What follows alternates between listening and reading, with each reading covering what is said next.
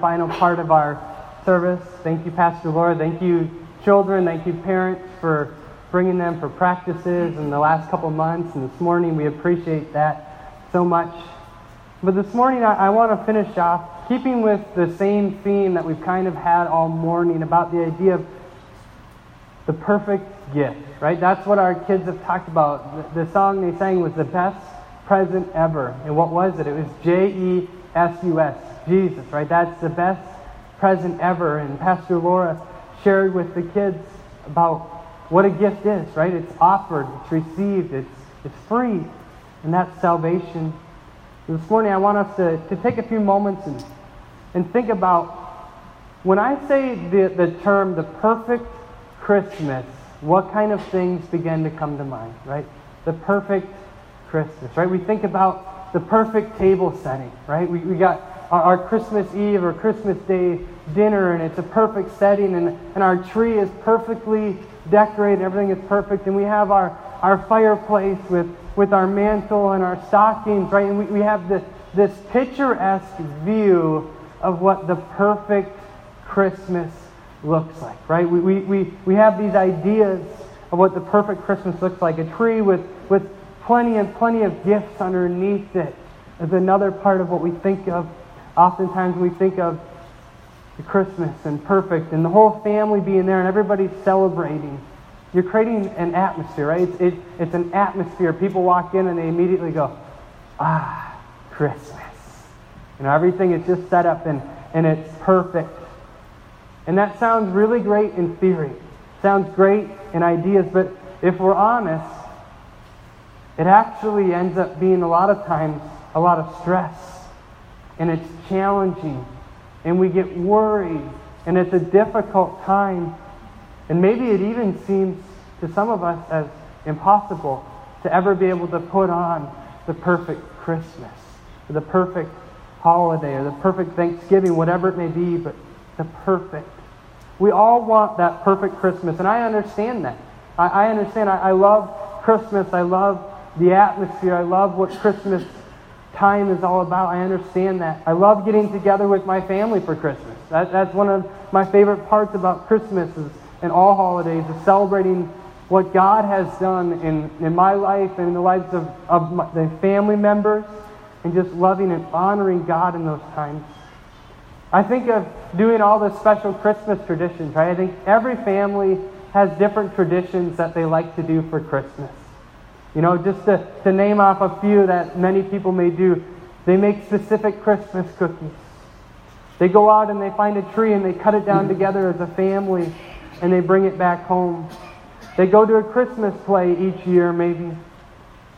And they do these things that creates this atmosphere of Christmas when you go, I'm doing this because, wait, I know that means Christmas is here. I know that means Christmas time is coming. But here's the question at what cost? Right? At what cost does it take for us to have the perfect Christmas? At what cost does it take to make sure the table looks perfect, the tree looks good, that it's full of presents underneath it, that the house is decorated and, and that atmosphere is created? At what cost does it take to create that perfect Christmas? Do we become so busy and, or stressed that we miss out on what Christmas is all about? The coming of our Lord and Savior, Jesus Christ. And it reminds me of a story in Luke chapter 10. That's where we're going to look this morning. We're going to read about the story of Mary and Martha. And you might think, what does this have to do with Christmas? The specific story doesn't, but we're going to look at it and I'm going to share how I think it applies to our Christmas season. Starting with verse 38, you read As Jesus and his disciples were on their way, he came to a village where a woman named Martha opened her home to him. She had a sister called Mary who sat at the Lord's feet listening to what he said. But Martha was distracted by all the preparations that had to be made. She came to him and asked, Lord, don't you care that my sister has left me to do the work by myself? Tell her to help me. Continuing on. Martha, Martha, the Lord answered, You are worried and upset about many things, but few are needed, or indeed only one. Mary has chosen what is better, and it will not be taken away from her. Right? So we read that, that passage, and I, I love the, the setting, the situation. So we see here we have um, Martha who opened her home to Jesus and his disciples. Said, Come in, come, come to our home, have a meal, have, have rest, let's have fellowship with one another. And her sister Mary's there. And what do we see? We see Mary, she comes in and she sits at the feet of Jesus and the disciples. She sits with them and, and fellowships and has conversation with them. Well, what is Martha doing? Martha is running around making sure all the preparations are done. I, I, see her cleaning the house and, and giving them food and, just running around doing all these different things while Mary's sitting with Jesus and his disciples. And, and it makes me laugh because when I, I think of Martha in the story, I think of my grandma. Right? Every Christmas Eve, we would go to my grandma's house. And, and my grandma did everything. She'd be running around like a chicken with her head cut off. It kind of seemed like she was she was preparing the food. She was taking the coats from people when they walked in. She was giving us presents. She was serving us dessert. She just she was going, going, going the whole time. While everyone else was just sitting there enjoying family, enjoying the company, and just doing everything that whole night.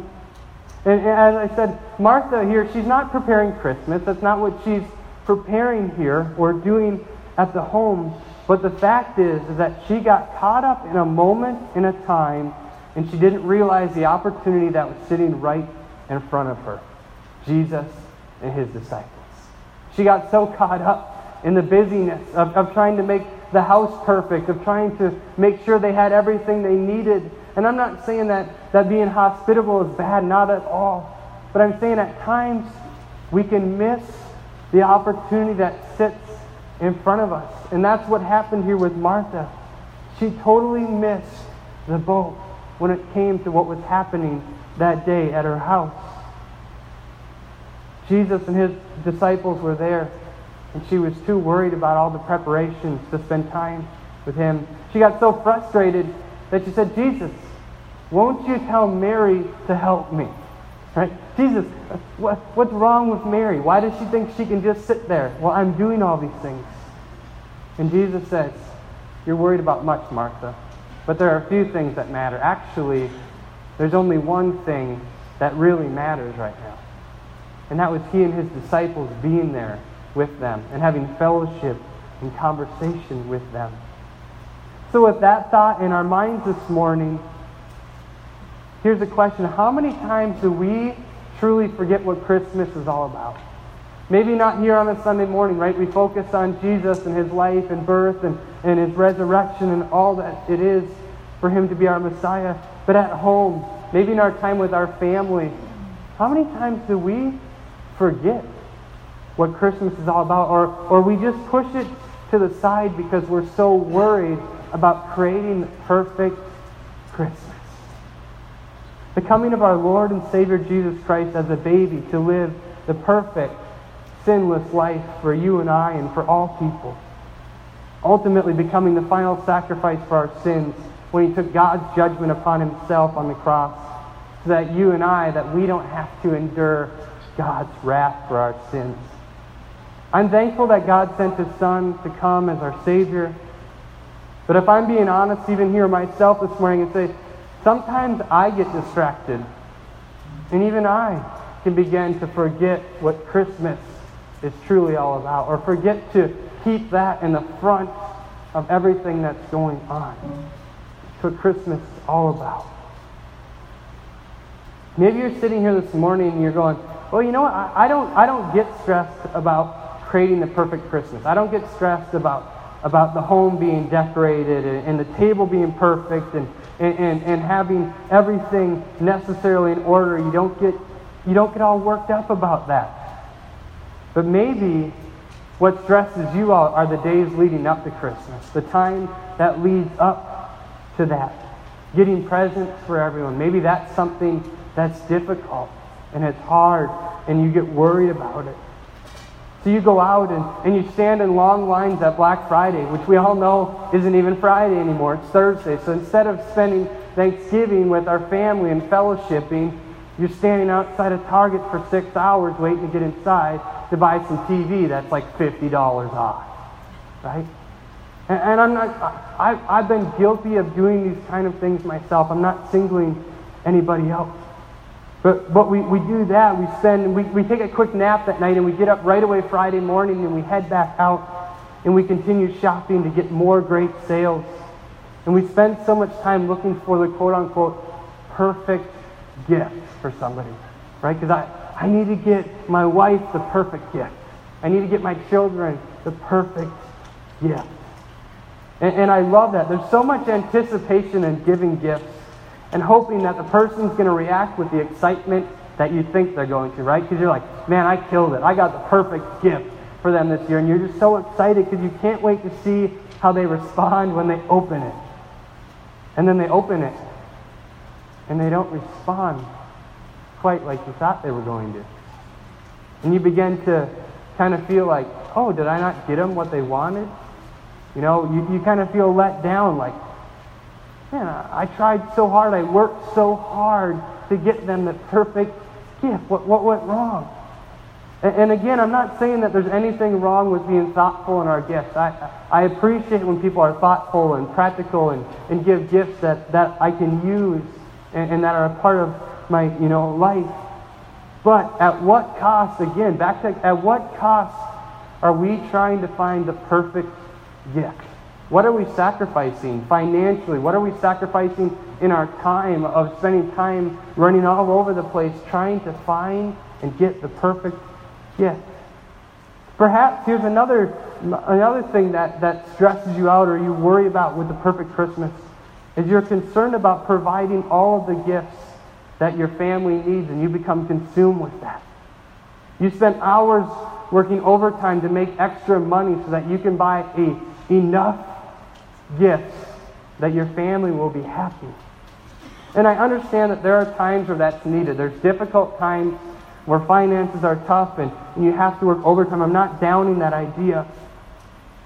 But what if what that child wants more than anything is their dad to be home or their mom to be home. Right? That honest truth of what if what that, that kid wants more than anything is to see their parents, to see their grandparents. Not to say, hey, and my older brother's watching me while you go work so you can buy me presents. I just want my dad, my mom, my grandma, my grandpa, right? So we have to, at what cost at times are we sacrificing to give the perfect gift when what they want is your presence, not a present. The gift you provide with your overtime will bring, it'll bring happiness, it'll bring some satisfaction momentarily, but will it satisfy their desire that they have to have quality time and relationship with their parents? I, growing up, my dad worked a lot of overtime when he was still working shift work, and he would be gone all the time. And I remember as kids saying, Dad, we just want you. Dad, we don't care about the gifts. We don't care about what you're giving us. We want you. And finally, he realized enough is enough. Like, they, they're not concerned about getting X amount of presents. They want to be with me. I'm simply talking about how, at times, when it comes to Christmas and holidays, we become overwhelmed with the tangible things like gifts, decorations, table settings, and creating the perfect Christmas atmosphere. That we overlook what Christmas is all about the perfect gift, which has already been given. Right? You and I, we cannot give a better gift than what was already presented to us 2,000 some years ago in Jesus Christ. When I think about the ideal setting for Christmas story, it often involves sitting around a fireplace like this one, you know, sitting around the fireplace and enjoying time with, with family. And I remember as a child, my dad would always take time on Christmas morning before we did anything to read through the Christmas story with us. We would sit around the fireplace. And my parents would, would, would break open the Bible and they would share with us the Christmas story each and every Christmas morning. Why? I mean, my parents, they were excited to give us gifts. They were excited to bless us with those things. They were excited for the awesome breakfast that we were going to eat after we opened up our gifts. But the one thing that my parents knew and thought was the most important thing for us to understand about Christmas each and every year was the story of Jesus' birth, of Scripture. The gift that my parents wanted each of us to receive before opening a single present was a gift of salvation. To them, that was the most important thing, and that was obvious by their priorities. They said, before we do anything else, the gospel will be read. First and foremost, that's the first thing that we're going to do. And I'm not saying that, that if you open your gifts first and, and those kind of things that, that, that there's anything necessarily wrong with that. I just, to my parents, I knew that was what was most important to them, even as a child. Every year it was the first thing that they did. This morning, I hope you're realizing that Jesus is the true gift, the best gift, right? We love Christmas. We love the setting. We love the atmosphere. We love the table. We love the tree and gifts. But what is it about? It's about Jesus Christ, right? That's when it comes down to it, this is the reason for our season. That is the best present you and I can ever receive is Jesus Christ and salvation with him. We can never receive a greater gift or one that has more value or one that will ever bring greater satisfaction and fulfillment in our lives than a relationship with Jesus Christ. He went to the cross for us, as I mentioned and Pastor Laura mentioned.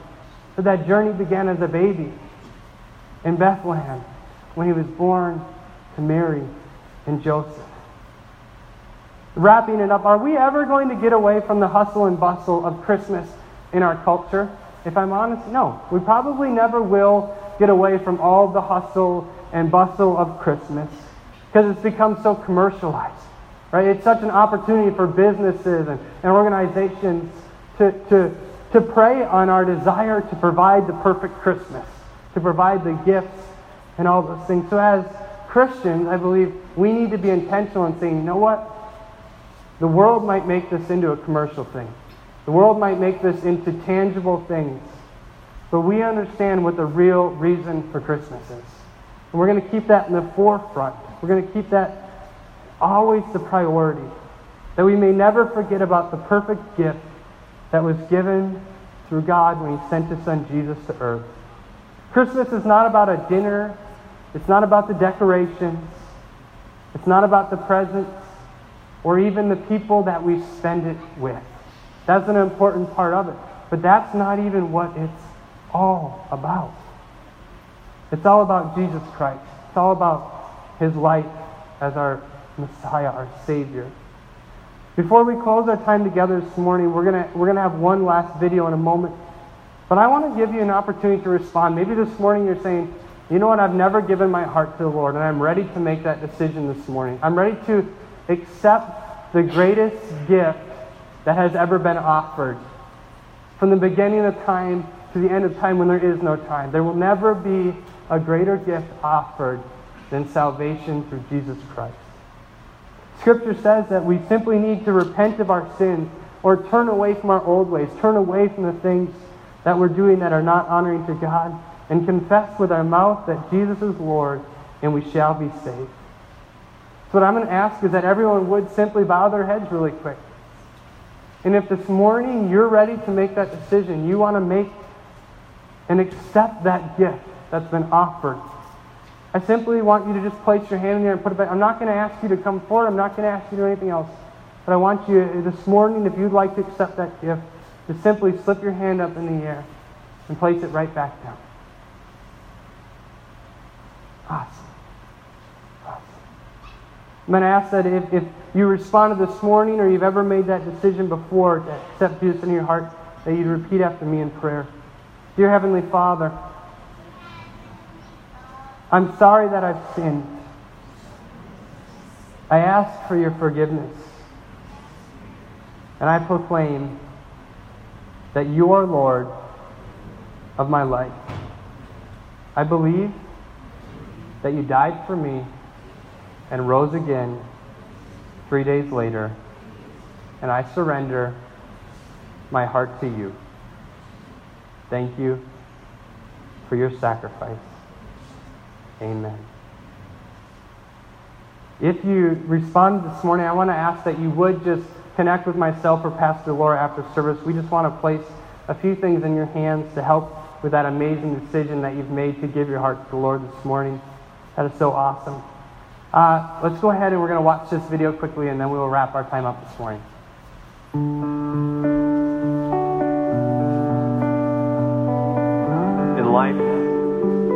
Perfection is rare. We can catch an occasional glimpse. A perfect game, a perfect score, the perfect song for the perfect moment, the perfect hair day. But glimpses soon fade, and we quickly return to normal life. And normal life is messy. It's the dark, stormy days that make us appreciate the sunshine. The everyday messiness of life accentuates the beauty of perfection. Yet there are some things in life that are both perfect and messy at the same time. Like a baby, for example. There's nothing as pure or as innocent as a newborn baby. And when a mother sees her child for the first time, the only suitable word to describe it is perfect. But babies are also messy. Childbirth is messy. And it was in this mess that God chose to begin the process of saving our messy world. When we think of the birth of Jesus, we picture a beautiful, peaceful nativity. Clean stables and angels on the roof, and docile farm animals looking on with a smile. The truth is, nothing peaceful about childbirth. When we think of a baby in a manger, we don't picture it for what it was an infant lying in an animal food trough. The circumstances surrounding this birth weren't exactly ideal either. The concept of a pregnant virgin is difficult to explain, especially to your soon to be husband. So the scene that night in Bethlehem was nothing if not messy. But God chose this the messiest scene imaginable to send his perfect son to save us from our own mess. And it was the perfect plan. You see, without the baby in a manger, there would be no Savior on a cross. Today we celebrate both the mess and the perfection of the birth of our Lord. In spite of our mess, God so loved the world that he came as a baby to save us. Today we celebrate the perfect birth of a perfect baby who lived a perfect life so that in him we could be made perfect. Today we celebrate the King of Kings and the Lord of Lords. Today we celebrate Jesus.